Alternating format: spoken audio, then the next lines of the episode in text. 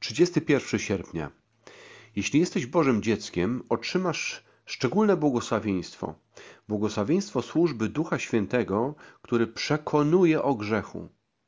Ale czy usłyszysz wezwanie? Można być człowiekiem wierzącym w Jezusa Chrystusa, zbawionym Jego krwią, a nadal mieć twarde serce. Dlatego wszyscy potrzebujemy ostrzeżenia z listu do Hebrajczyków, trzeci rozdział, dwunasty wiersz.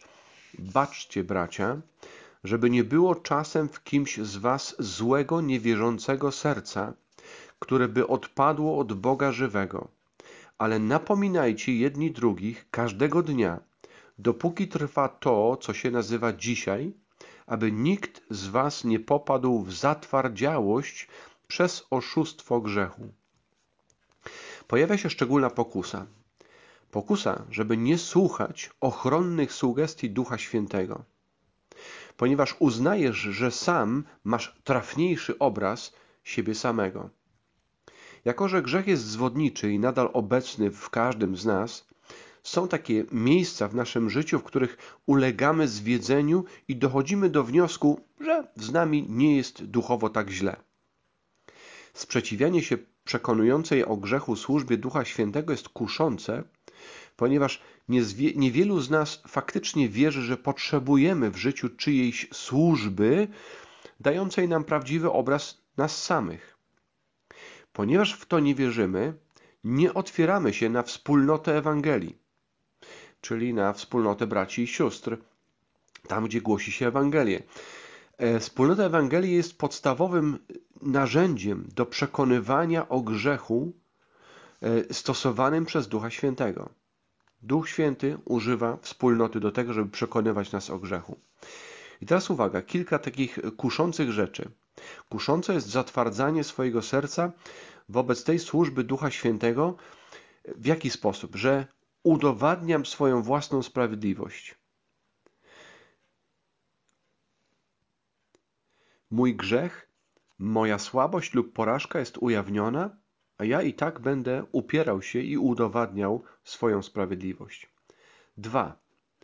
Kusząca jest też odmowa słuchania przekonujących o grzechu słów ducha poprzez porównywanie się z innymi. Tak? To jest bardzo wygodne, kiedy porównuję się z innymi i jeszcze mogę dowieść, że e, jestem lepszy, sprawiedliwszy od nich i wtedy też jest to, e, też odrzucam e, służbę Ducha Świętego. Po trzecie, kuszące jest odrzucanie służby Ducha Świętego. W jaki sposób? W taki sposób, że mylę znajomość Biblii, znajomość wiedzy teologicznej, umiem dyskutować i znam się na tym, ale mylę to z dowodami na przemienione i sprawiające Bogu radość życie. Moje życie ma być przemienione i sprawiające Bogu radość, a ja uprawiam po prostu dysputy teologiczne. 4. Kuszące jest uciekanie przed odnawiającą i ochronną służbą ducha przez pisanie swojej historii na nowo i przekonywanie samego siebie, że nasze złe postępowanie tak naprawdę nie jest takie złe. Przekonywanie siebie, że moje postępowanie nie jest aż takie złe. 5. Kuszące jest opieranie się wypływającej z miłości i służbie ducha, myląc umiejętną służbę, doświadczenie i sukces z osobistą duchową dojrzałością. Tak? Skoro odnoszę sukcesy w służbie, skoro mam jakieś doświadczenie, to mogę to pomylić z duchową dojrzałością i wtedy również odrzucam tą służbę ducha. 6. Kuszące jest opieranie się służbie ducha, kiedy jako narzędzia używa Twoim zdaniem nieodpowiedniego lub mniej dojrzałego człowieka niż Ty. Podsumowanie. Przejrzyjmy się jednak, przyjmij jednak to pocieszenie, że służymy odkupicielowi, który nie jest usatysfakcjonowany. Co mam na myśli? On nie odwróci się od swojego dzieła łaski. Nawet kiedy my jej nie doceniamy i nawet kiedy my podejmujemy wysiłki, żeby się jej oprzeć. On z cierpliwością ponownie wzywa Ciebie, żebyś słuchał, żebyś słuchał. Co Ty z tym zrobisz? do dalszego rozważania Ewangelii Jana, 16 rozdział. Powiedziałem wam o tym, byście się nie załamali. Wykluczą was z synagogi, a nadchodzi czas, kiedy wasi zabójcy będą przekonani, że ich działanie podoba się Bogu. Będą tak postępować, bo nigdy nie poznali ani Ojca, ani mnie. Mówię o tym teraz, zanim ten czas nastanie, byście pamiętali, że was ostrzegałem.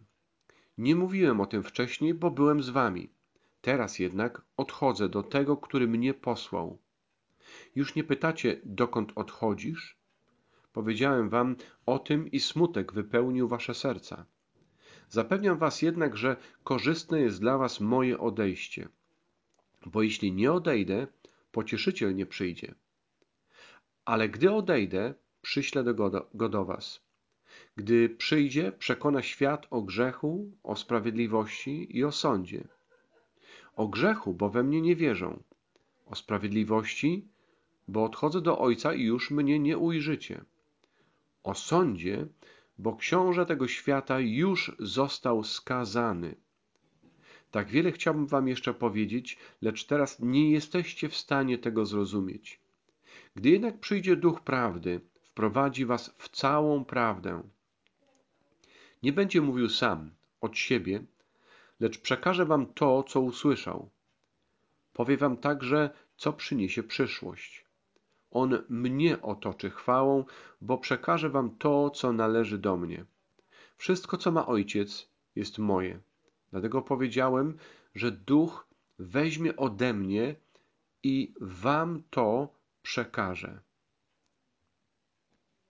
Pozdrawiam.